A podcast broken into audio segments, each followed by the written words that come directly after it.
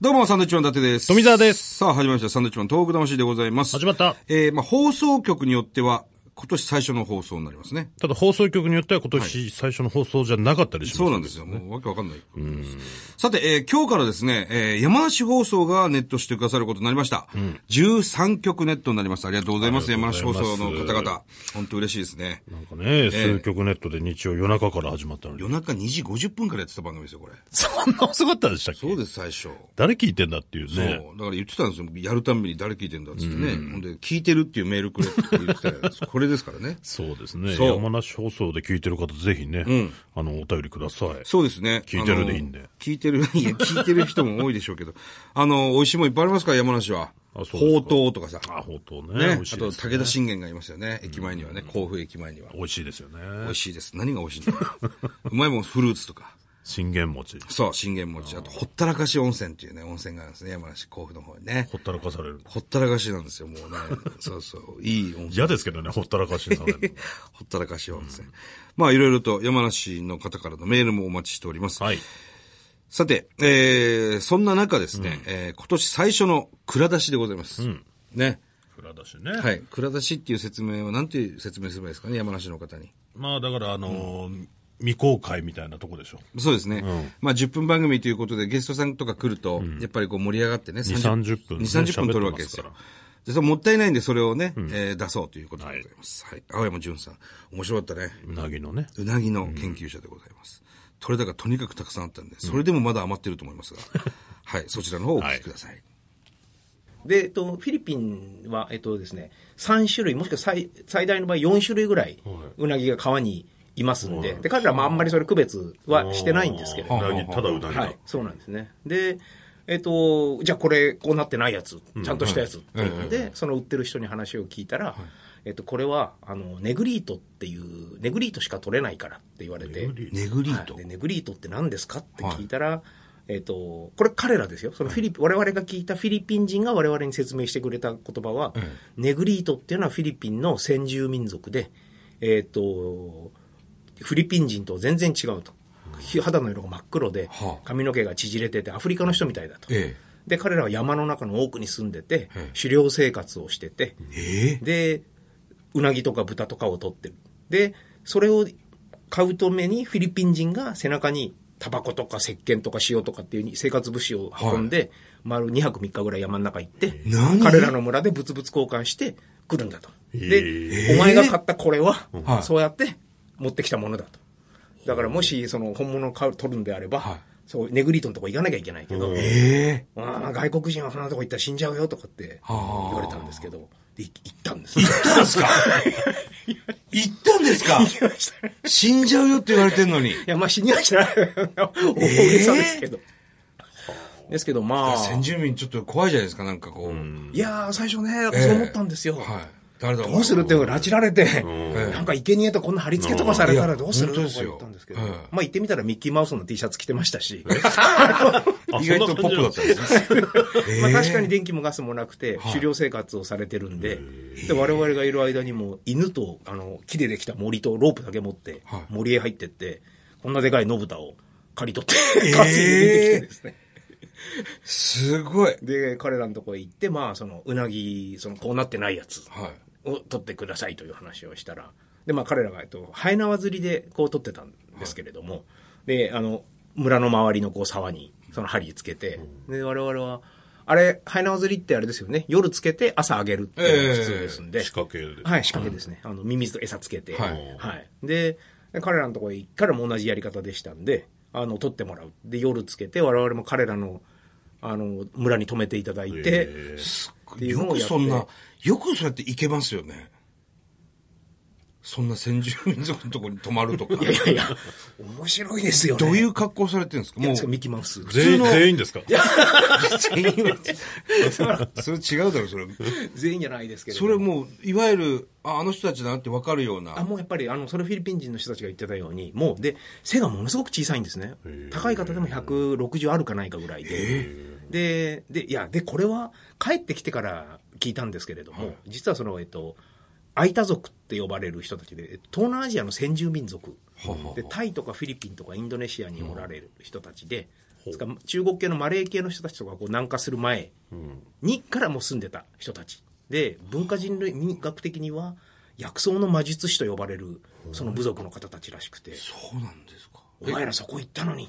うなぎだけかよ」って言われてそんなんね、後で聞いてもわかんないですよえ、ね。あの、し言語は、えっとですね、えっと、まあ、彼らなりの言葉もあるんですけれども、基本的には、えっと、えっとですね、なんだっけな、タガログ語じゃなくて、えっと、イロカノ語っていう言葉を喋ってるというような感じですね。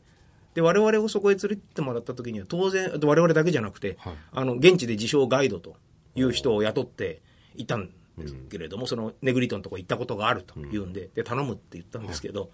まあ、彼が、えっと、フィリピンってタガ英語かタガログ語ですよね。うんはい彼、タガログ語しか喋れなくて、あら、で、我々、英語しか喋れなくて。あら、で、ネグリートの人たちは、イロカの語しか喋れない。 誰も喋れない。誰も喋れない。どうすんすか、コミュニケーション。どうにで もなりますよね、なんか。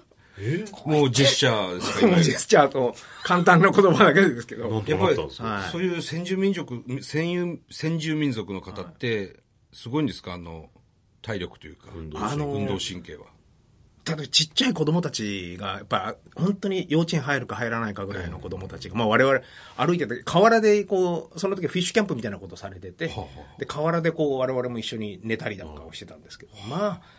こんなでかい岩がゴロゴロしてて、で、歩くの大変なんですね、バランス取るのに。ええはいで、我々本当ちょっと歩いてはもうこうなんかガラッとなってっええていう状態で、わーって言ってる横をもう子供たちが、スタスタスタキャッキャ言いながら岩の上を。ああ、じゃあもすう、ごいな、これは。神の追いかけっこだぞ、あれは。ええ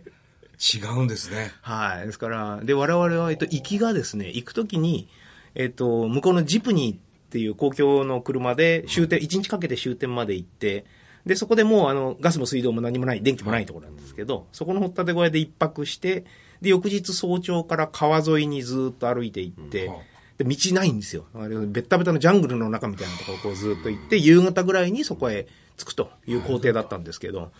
もう、行きで、もう嫌になっちゃって。で、で向こうへ着いて結局、うなぎを取ってもらったらですね、え40匹ぐらい取れ、取って、そんなにはい。取れたんですね取れたんです、ええで、ただ、で、我々ホルマリンとかその薬品も持ち込んでまして、向こうに。あでー処理をして、はいこれ持って帰んなきゃいけないんだけど、はいこれあの道担いで帰んのあっあ、て。確かに。 いう話です。そうですよ。ね。我々はもう、えもう帰るのやめたってみんな言い出すんだ けど。で最終的にはですから、ネグリートの方たちがもの馬を借りて、は我々 はその馬に乗って出てきたんですけど、その時にネグリートの人たちはもう、あの、歩いて馬にも乗らず、スタスタスタスタってこう歩いてずーっと、あ、すごいな。やっぱりなんかダメだね、俺たちはって。あの多分人 へー間って本来ああいう能力持ってたんですあよあ、ね。きっとそうですよね。はい、ですからそれがやっぱ文明生活の中とかで失われていって、これ、ネグリートの方々は、青山さんとかが行って、そのうなぎを研究するんだっていう話は理解してるんですか、ちゃんと。してないと思います よ。ほとんどね。うなぎくれって言われてんだなっていなう。ん誰も喋れないわけだもんね。ええそうででで当然我々は行くときに、えっと、町からですねそのタバコとか、あ甘いものとかいろんなお土産とかあと我々自身が食べるはい米とか、食料水なんかも全部背負ってってますんで、えでこう一匹うなぎをくれると、じゃあこれって缶詰をこう一つあげたり とへかえ。そんな状態なんそでうすすると握手をして固い握手をしてもう一匹頼むってそうなんだ。いわゆる物々交換的そうなでやつすですねよね。はいそうですねいやー、面白いなーそれを持って帰って、じゃあ研究して。そうです。はっていい。うで、それを持って帰ってきましたら、もうまさに、で、遺伝子を調べたら、一匹、もう、我々が求めて、追い求めてたもので、で、えっ、と、まあ、要は面白くないんですけど、その新種って普通珍しい形してるとかって出ると思うんですけど、はいまあ、うなぎなんですわ、所い詮わゆる、いわゆるうなぎなんです いわゆるうなぎなんです。これ、ちなみに食べたり、はい。食べいないでしょ、それは新種なんだいから。やいやいや。でも現地で普通に食べてで、る。我々も、その、さっき言ったよりも持って帰るの嫌だったんで、ええあの、したら、まあ、よしゃいいのに、向こうの人もこんなでかいの取ってくるんです よ。でそんなでこかいれのいらないってだから1メートル以上あるぐらい。はい、これいらないっつって言ったら、いきなりこう料理を始めてくれあらて、それで彼らが、あの、森へそれこそ入っていって、で、今で、今だからこそ覚えてますけれども、あの、なんかこう葉っぱをいっぱい何種類かこう積んできて、はいで、川の水を鍋に汲んで、うなぎのぶつ切りと葉っぱだけ入れて、で、塩で、なんかスープみたいなの作って、まずそうですよね。ちょっと考えたら。ですよねえ。うまいんですよ。ええものすごい爽やかで、って泥泥臭いんじゃん全然ないんですよ。で油っ気もなんかあんまり感じなかったですし、ものすごいなんかすがすがしいスープを飲むような。すがすがしいスープ。うなぎを煮たらって普通、あんまり、まあ、ね焼いてるやつしかですよ食ね。べないです、ね。なんか油っこい。いとか泥臭いとかっていうのが残りそうなんですけど。すがすがしいですかはい、本当に爽やかなですね。 あれがやっぱり薬草の魔術師だから知ってんじゃないかなんてあー後かならるほど言ってたんですけど。はですけど、まあそれ食べた時に、ですから、いや、新種だねって、要するに世界で初めて新種を食ってるぞ、俺らってあ。ういう話をしたんですけど、わ。はい。さっきおっしゃったように、ネグリートの人たちはもうずーっと昔から食べてそうて、か、ずーっと食べてるから。当たり前何なんだ新種っつうのはって。これでも、青山さん、そもっとあるのかもしれないですよね、うなぎって、そしたあら。りますあります。えまだあります。あるんですかありますとありますいっぱいあるんですけどいやで別にうなぎに限らずですけど、まあただでも最近なかなかやっぱりあの研究の世界もせちがらくなってきて、あの海よくナショナリズムありますよね今ええ領海とか、はいはいはいはい国境がどうのとかって言ってああいう話になってきてつか外国の場所へ外国へ行ってそこの生物とか遺伝子を取ってうんぬんするっていうのがものすごく今手続き上難しくなってきててでなするねほど。だから、真面目にやるんだったらいいんですけど、我々はどっちかっていうと、もうやりたい放題、 言うこと聞かないタイプなんで、 我々にしてみると、ものすごくなんか地球が狭くなっちゃって、はあ。面白くなくなったねっていう気はするんですけど、ただいや、ーいます。いるんです。います。うなぎも世の中も間違いいなや、くだっているでしょう。そのフィリピンの。ななんでいるってわかるんですかなんとなく。なんとなくじゃないですか UFO 的な発想ですけどねだから、そこまで、ここまでうなぎうなぎを研究してる、その世界的にグループはあんまないんだ。ないですね。はい。だから、青山さんたちが見つけに行こうと思えば、ああ、あそこにもありそうだなっていう、多分あるんでしょうね、きっと。はい。で、やっぱり、あの、海そうだな周りの、あの、なんとなく他のいろんな情報をええ総合すると、ああ、いてもおかしくないねっていうのは、いくつかありますんで。同じような条件で、はいここはいはそうでなすねんかありそうだな、どっか行ってみたいとこあるんですか、今。こ、ここ行ったら多分あるんじゃないかっていう。一番ありそうなのはやっぱりインドネシアとか、あの辺ですね。インドネシアはい。でも、その、うなぎは結局世界で食べられてるも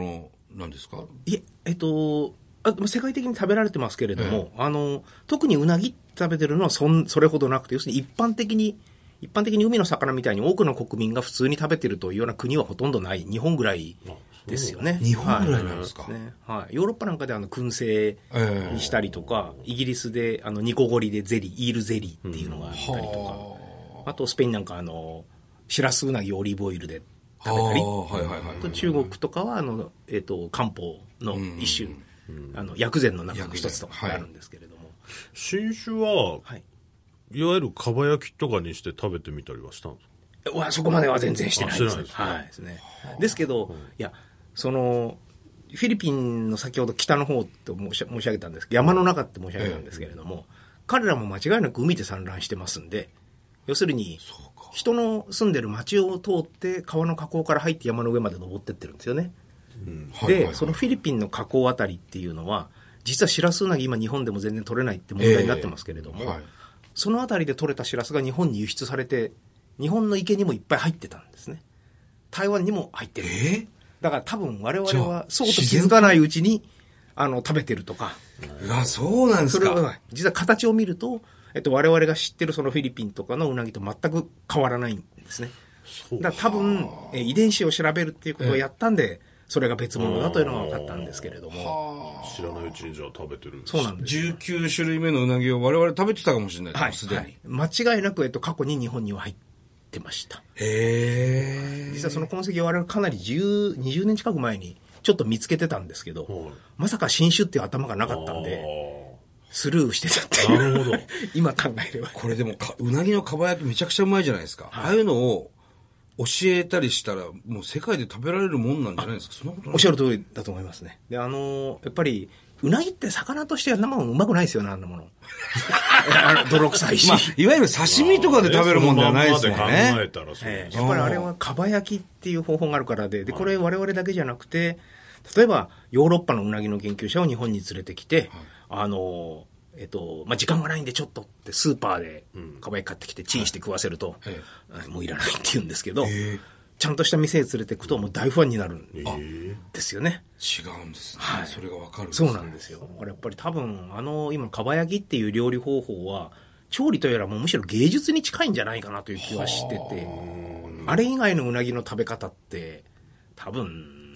大したことないですよねあ。んまり知らないです結局あれが一番だよってなっちゃう気がしますよね。ですよね。うんはい。あとは、粉末にしてうなぎパイに入れるとか ね。まあ、その程ですよね。うなぎパイ教えてくればね、もしかしたらね。なあ。春夏堂のね。いや、面白いですねいや面白いうなぎさあ、えーこの番組では今年もですね、えー東日本大震災に対するあなたのメッセージを受け続けます。はい。はがきの方は、郵便番号100-8439、日本放送サンドイッチマンのトーク魂まで。はい、それではまた来週です。バイビーさよなら。